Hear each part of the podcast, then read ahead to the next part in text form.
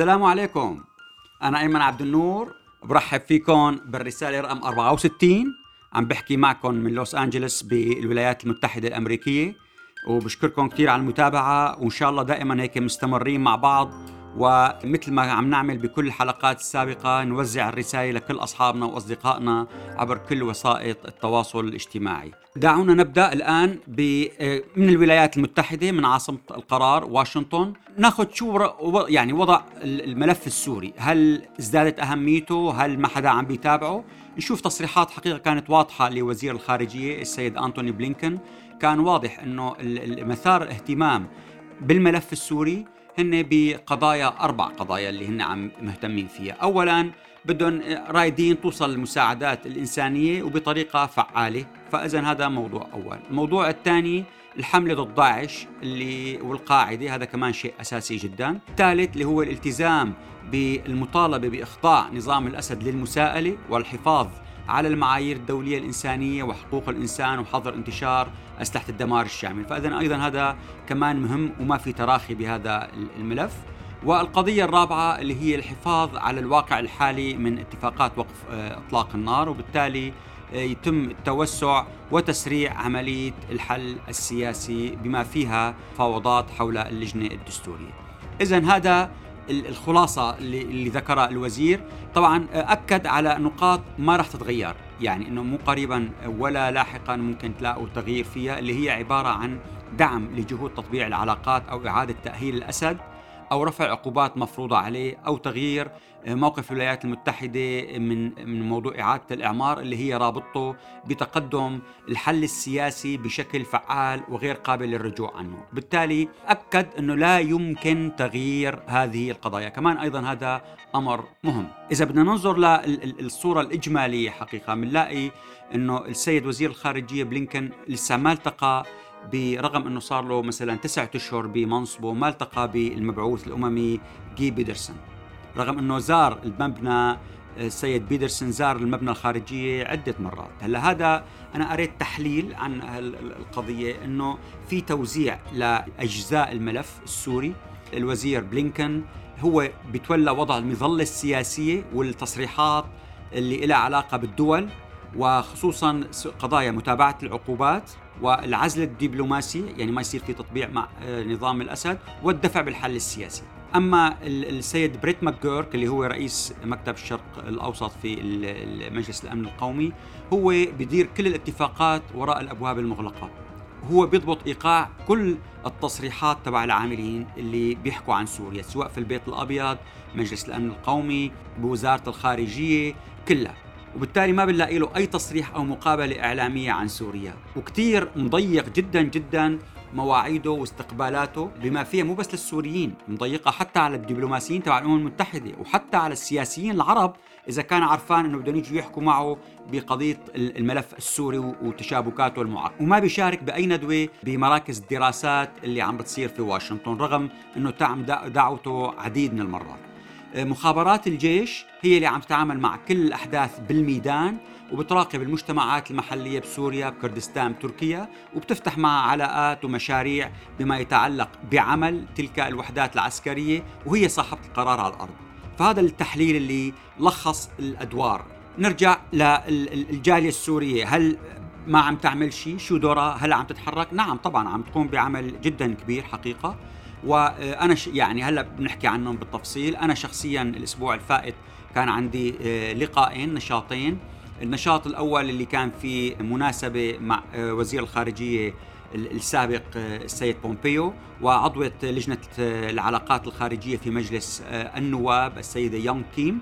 وكان في سؤالين اللي كانت باحثت فيهم المنظمات الجالية وطرحتهم على الوزير بومبيو اللي هن بالتوافق مع المنظمات في الجالية اللي قال ما الذي يمكن فعله لحث الإدارة الحالية للتحرك بشكل أقوى ضد عمليات التطبيع لبعض الدول، أيضا شو الآليات اللي ممكن اتباعها مع روسيا لتسريع إيجاد حل سياسي وفق القرار 2254 وهذا الشيء اللي حكيناه رح نناقشه في اجتماع مجلس إدارة التحالف منظمات الجالية اللي بيضم 13 منظمة سورية في الولايات المتحدة اللي رح يكون في واشنطن يوم الجمعة 22 هذا الشهر. وأيضا آه، كان في إيفنت ثاني سلمت رسالة شكر من آه، منظمات مواطنون من أجل أمريكا آمنة و MedGlobal وسوريون مسيحيون من أجل السلام لرئيس لجنة العلاقات الخارجية بمجلس النواب عن الجانب الجمهوري عضو الكونغرس مايكل ماكول. وصار اللي أصدر بيان بسبب آه، يعني هو ونظيره في مجلس الشيوخ السيناتور جيمس ريتش اللي تضامنوا كثير حقيقة مع الشعب السوري وقالوا إنه الكونغرس قد أقر قانون قيصر لمعاقبة الذين ساندوا حملة الأسد بارتكاب المجازر والقتل وأضاف بالبيان تبعه إنه من المؤسف أن بعض شركائنا ومنهم دول عربية قد فقدوا اهتمامهم بمعاقبة بشار الأسد وبدأوا يطبعون العلاقات معه. وبيان طويل فشكرناه على البيان. وحضر اللقاء أيضا رئيس لجنة العلاقات الخارجية السابق اللي هو السيد ايد رويس فكمان هي رح نناقشها في اجتماع الجالية. الشهر الفائت كان في اجتماعات آه، رفيعة لعدد من منظمات الجالية. كان في لقاءين جدا عاليين المستوى واحد مع آه، شخصيات رفيعة جدا جدا في الإدارة وفي الكونغرس. لكن هن من الحزب الديمقراطي. وحقيقة عم نواجه هاي القصة إنه في نقاش داخلي وفي اختلاف عن كيف مقاربة الملف السوري داخل الحزب الديمقراطي وهذا الشيء صار واضح الآن في الإعلام الأمريكي لأنه حتى عطل عدد من مشاريع ومسودات القوانين اللي بعثها الرئيس الديمقراطي للكونغرس اللي بيسيطر على غرفتين الديمقراطيين ومع هيك ما عم ما عم بيتفقوا بين بعضهم وعم بيضطروا يغيروا ويردوا يرجعوا النص المسودة القانون للبيت الأبيض ويعملوا تعديلات. فهذا الشيء لمسناه أنه ما بدهم يانا نحكي عن هذه اللقاءات أو ننشر الصور. فهذا الشيء نحن بنقدره وبنفهمه لكن بس بنحب نطمنكم أنه الجالية عم تعمل اللقاءات. إذا ما انتشرت مو معناتها أنه ما صارت. ف والأمور تسير حقيقة ب... عم ندعم طموحات شعب كامل. يعني المنظمات ما حدا منهم عم بيبخل كل قيادات المنظمات وكلا آه، بولايته وعم بيسافروا وعم بيبذلوا الجهد المطلوب. هلأ النقطة الثانية اللي آه، يعني المثار الأكبر اللي عم تملأ الصحف الآن هي قضية اللجنة الدستورية. كان واضح من خلال الحشد الإعلامي إنه هذه يراد أن تكون هذه الجولة السادسة مختلفة عما سبقتها التي سميت بأنها جولات إضاعة الوقت على لسانه لجي بيدرسون. هو بهذه الجولة قال نحن وضعنا الآن أربع عناوين ويتم صياغة نصوص تناقش خلال هذا الأسبوع بالاستناد إلى التفاهم، اذا في شيء جديد، هلأ طلبوا منهم لأول مرة أنه يجتمع رئيسي اللجنة اللجنة التي تمثل النظام واللجنة التي تمثل المعارضة اجتماع مباشر مع الممثل الأمم المتحدة السيد بيدرسون وبالتالي قبل بدء يعني جلسات المفاوضات لإقرار الأمور النهائية وفعلا جرت وطلب بيدرسون إنه كل رئيس وفد يجيب معه شخص. السيد هادي البحرة اختار السيد صفوان عكاش يعني بترسل رسالة رمزية إنه المعارضة موحدة وسواء اللي مقيمين خارج سوريا أو داخل سوريا كون صفوان عكاش هو أمين سر هيئة التنسيق آه، الوطنية بينما عن جانب النظام رئيس الوفد أحمد آه، كزبري يعني فرض عليه النظام أنه يجيب أمجد عيسى اللي هو بيكتب التقارير بسرعة كونه كان في المكتب الإعلامي في رئاسة الجمهورية وبالتالي حتى يكتب كل كلمة وكل حركة عمل الكزبري كرقيب عليه، يعني هذا بيعكس أيضا طبيعة عمل مؤسسات آه، النظام. هلا الشيء اللي صار حقيقة وعمل لغط كبير جدا. تصريح السيد بيدرسون عندما قال إنه نحن اتفق الفريقين على إصلاح دستوري.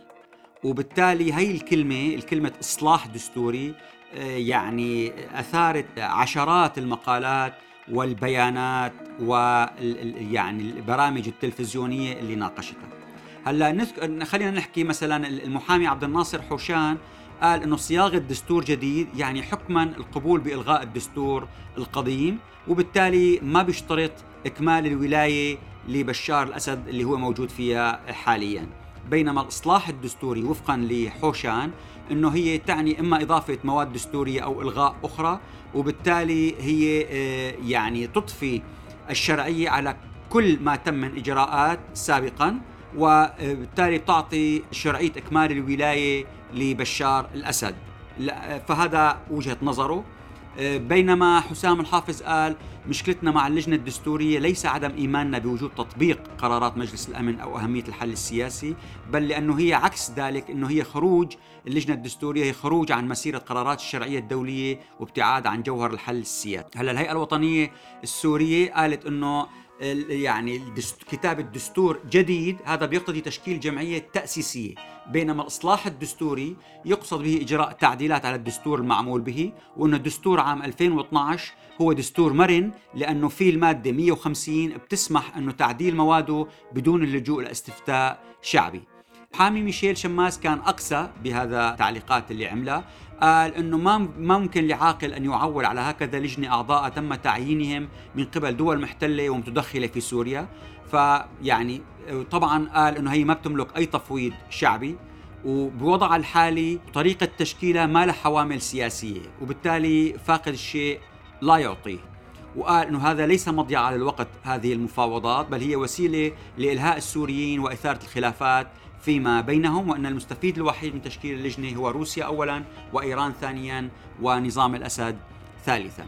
هلأ الأستاذ هادي البحرة رد بشكل يعني على الجميع.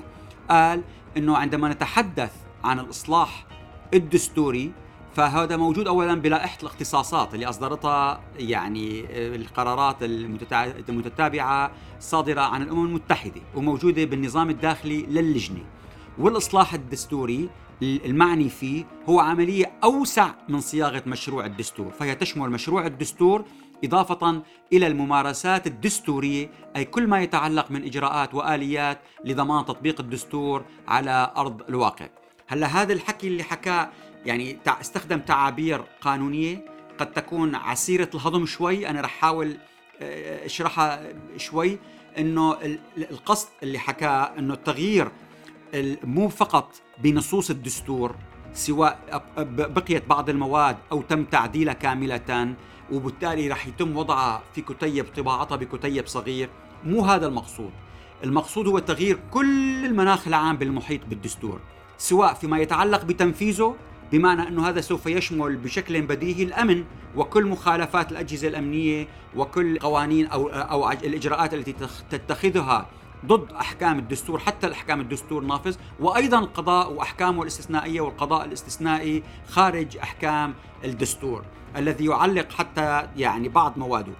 أيضا فيما يتعلق بمراقبة تنفيذ أحكامه هذا يعني أيضا أنه يشمل المحكمة الدستورية واستقلاليتها وبالتالي لا تكون تابعة ويتحكم فيها رئيس الجمهورية. فاذا الإصلاح المقصود إصلاح كل هذه القضايا مجتمعة وفقا للأستاذ هادي البحرة وأضاف إنه نحن الآن في عملية صياغة المبادئ الأساسية في مشروع الدستور الجديد والعدالة الانتقالية هي فصل نسعى أن نضعه في الدستور الجديد أيضا. اذا هذا كان المناخ العام اللي اللي يعني للنقاشات. شو اللي المناخ اللي سبق الأيام الأخيرة قبل إرسال الوفود إلى جنيف؟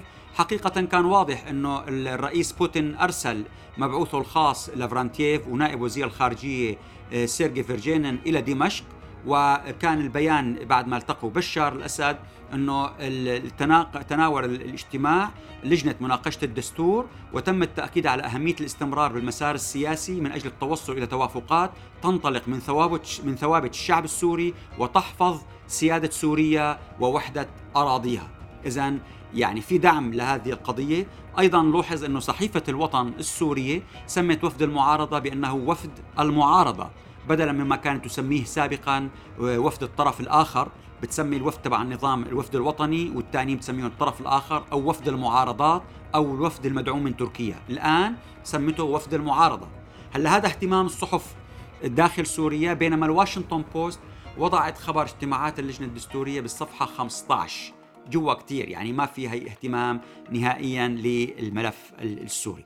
هلأ أيضا رامي الشاعر المستشار في الخارجية وفي المسؤولين السياسيين في روسيا كمان حمل قال أهمية ركز على أهمية الاجتماعات اللجنة الدستورية وقال أنه لازم يدركوا جميعا حجم المسؤولية الخطيرة التي يحملونها والمطلوب هو إيجاد صيغ كي يتشارك بها الجميع وفقا لما جاء بالقرار 22 54 فاذا هذا المطلوب آه، اللي طالب فيه. وحمل إسرائيل إنه آه، يعني مناغشات من أجل خربطة الجو العام عندما قال إنه السفير الإسرائيلي بروسيا طلع لنا بتصريحات إنه ليك إسرائيل اتفقت مع روسيا وأمريكا ليعملوا لقاء على مستوى رؤساء مجالس الأمن لمناقشة الوضع في سوريا بمعنى إنه رايدة تتحش حالها إنه هي كمان مؤثرة في الملف وهي لها كلمة وصوت مسموع. فكمان انتقد هذا الشيء آه، السيد رامي الشاعر. صار في كمان بعض التعليقات والمطالبات تقول إنه يعني قالت إنه لازم يتم تعديل تركيب اللجنة بحيث تضم أوسع طيف ممكن من السوريين بما يضمن نجاحها في تأدية مهمتها وأيضا طالبت أيضا ببث أعمال اللجنة ونقاشاتها بشكل مباشر حتى يتمكن السوريين من سماع ورؤية سلوك وأقوال الذين يقولون أنهم يمثلونهم وحريصون على إنهاء كارثتهم. وبعد ما بلشت الاجتماعات للوفدين في جنيف أيضا لوحظ في اهتمام روسي وأمريكي فالموفد الأمريكي معاون نائب وزير الخارجيه السيد إيثن جولدريتش آه، مباشرة تواجد في جنيف حتى قبل بدء الاجتماعات والتقى عدة لقاءات مع وفد الهيئة ووفد هيئة المفاوضات ووفود من اللجنة الدستورية ومع رئيس اللجنة الدستورية. وأيضا المبعوث الروسي مبعوث آه، بوتين وصل أيضا يوم الثلاثاء لجنيف من أجل كمان متابعة كل الاجتماعات، اذا في اهتمام سابق للاجتماعات ومواكب لها، لذلك آه، يعني يعني نتوقع أن يكون هناك شيء مختلف عن كل الجلسات السابقة. يؤسس لخطوات متسارعة مقبلة، القضية اللي أيضا يعني شغلت كثير اهتمام في الصحف ووسائل التواصل الاجتماعي والتلفزيونات. قضية رفعت الأسد وما تكشف عنه أنه ما زال يحتفظ حتى اليوم بوسام الشرف الفرنسي. وصار في مطالبات من منظمات حقوقية فرنسية. طالبت الرئيس الفرنسي ماكرون بأنه يسحب منه هذا الوسام كما سحب الوسام من بشار الأسد. وأيضا تم يبدو فضح آه، عبر صحيفة اللوفيغارو أن السبب اللي فرنسا سمحت أنه وتتغاضى تسكر عيونها عن خروج رفعت الأسد من فرنسا هو أنه كان يساعد المخابرات الفرنسية منذ عام 82 في عديد من القضايا. وأكبر آه، قضية ذكروها أنه هو كان له دور كبير بالكشف عن شبكة صبري البنا اللي نفذت عمليات تفجير بفرنسا عام 82 وبالتا... وأيضا إنه كشفت الصحيفة اللوفيغارو إنه ابنه سومر الأسد كان وبشكل دائم لديه علاقة جيدة جدا مع ماهر الأسد وتنسيق مستمر وهذا الشيء كان أيضا يعني آه، يخدم الطرفين بمعنى النظام السوري وفرنسا. اذا آه، هذا السبب اللي الآن صار واضح. لكن في المفاجأة اللي حقيقة آه، يعني اللي اللي اللي ما كان حدا متوقعها اللي هي الصحفي خليل العجيلي اللي هو كان بيشتغل بقناة آي إن إن اللي بيملكها رفعت الأسد كان عامل معه مقابلة بشهر تموز يوليو عام 2016 يعني عم نحكي من حوالي خمس سنين وشوي لرفعت الأسد. ويبدو ما كانت آه، ما ما بثت. لكن هو كان محتفظ بالتسجيل الصوتي فبث الآن. فيها فيها يعني معلومات آه، جديدة لأول مرة إنه هو عاد إلى سوريا عدة مرات بعد ما غادر بال 84 وخلافا لما يشاع وإنه آه، هو بصوته عم نحكي. يعني ما عم نحكي حدا حكى نقلا عنه أو نص كتابي هو عم بيحكي رفعت الأسد عم بيقول أنا رحت لسوريا وضليت ست سنين متواصلة وكنت أقعد مع الفلاحين والفقراء وكنت بالضيعة وكنت عايش بسوريا ما كان عايش بفرنسا. وأيضا راح عدة أشهر في مرات سابقة والنقطة اللي عم بي عم بيحكيها بسذاجة اللي بتكشف طريقة عمل النظام عم بيقول إنه هن كانوا طالبين منه يشكل حزب معارض لكن دون أن يكون فاعلية لهذا الحزب. فهو عم بتفا عم بت... عم بتساءل إنه شلون بدي أنا أعمل حزب معارض وما له فاعلية؟ يعني غريبة القصة ليش بدهم يعملوه؟ طبعا هذا بيكشف طريقة عمل أجهزة النظام وعدد من الأحزاب الآن التي تسمي نفسها أحزاب معارضة تماما على بيفضحها الآن كلام رفعت الأسد شخصيا أنه هي أحزاب طلب منهم أن يتم تأسيسهم. من قبل أجهزة أمن النظام. أيضا سخر رفعت من النظام قال إنه يروح لهونيك كانوا واعدينه إنه يعملوا بعض التغييرات بالدستور ويطوروا بعض الحياة السياسية إنه يقعدوا ثلاثة اشهر ناطر. هذا على لسانه عم بيحكي. يقعد ثلاثة اشهر ناطر إنه بدهم يغيروا يناقشوا أحد مواد الدستور بعدين ما يطلع أي نتيجة وكله يطلع الحكي بالهواء. اذا هذا حتى آخر مرة طلع من مطار حميمين وإجوا رئيس الوزراء وعدد من الشخصيات ودعوه من مطار حميميم سافر لفرنسا. اذا يعني هي كمان فضيحة ومعلومات عن عن حقيقة ما كان يعني الإشاعات إنه رفعت الأسد معارض وأن أولاده معارضين وضد النظام وهالحكي يعني على من لسانه ومن فمه وبصوته لرفعت الأسد.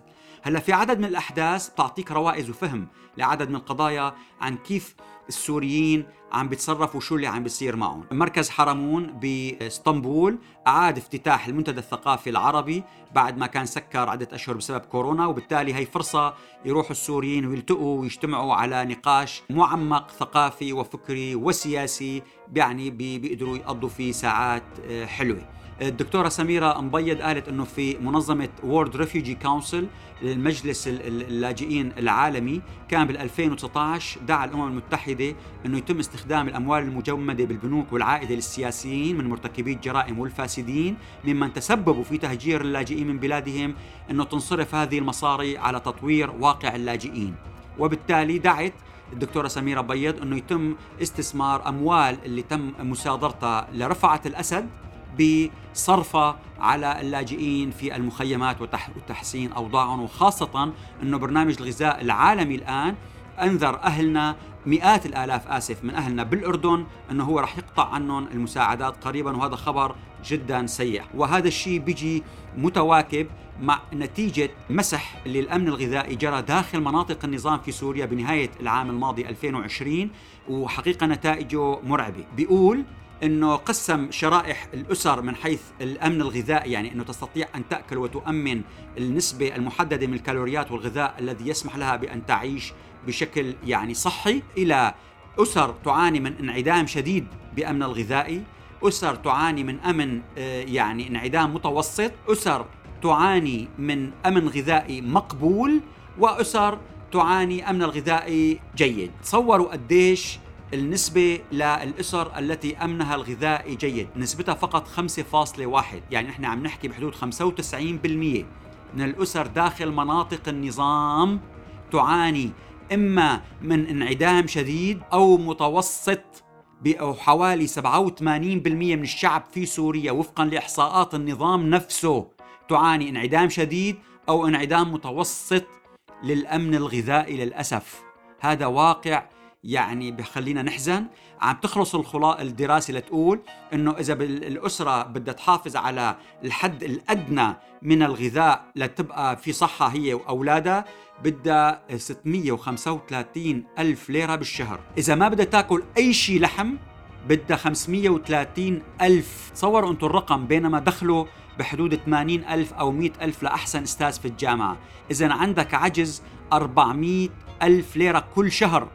لكل أسرة داخل سوريا مشان هيك بندرك قديش حجم الانهيار الصحي واللي ما عم نسمع غير قرايبيننا عم بتموت. ما عندهم أي مناعة داخل جسمهم أي كورونا أي إنفلونزا أي مرض بتلاقي مباشرة عم بتوفوا للأسف للأسف الشديد. أيضا صحيفة هآرتس الإسرائيلية ذكرت بعض الأرقام اللي أثارت جدل عن التواجد الإيراني وقالت أنه إسرائيل لازم تشكر روسيا على ضغطها لإيران وأدت إلى تقليل وجود العسكري بسوريا حيث انخفض عدد الميليشيات الإيرانية وفقا لهآرتس الإسرائيلية إلى 10000 فقط. وعم بتقول أنه إيران عم تعاني من مشاكل اقتصادية بتمويل مشاريعها بسوريا وخاصة بعد هلاك قاسم سليماني. إذا يعني في في وضع جديد بسوريا.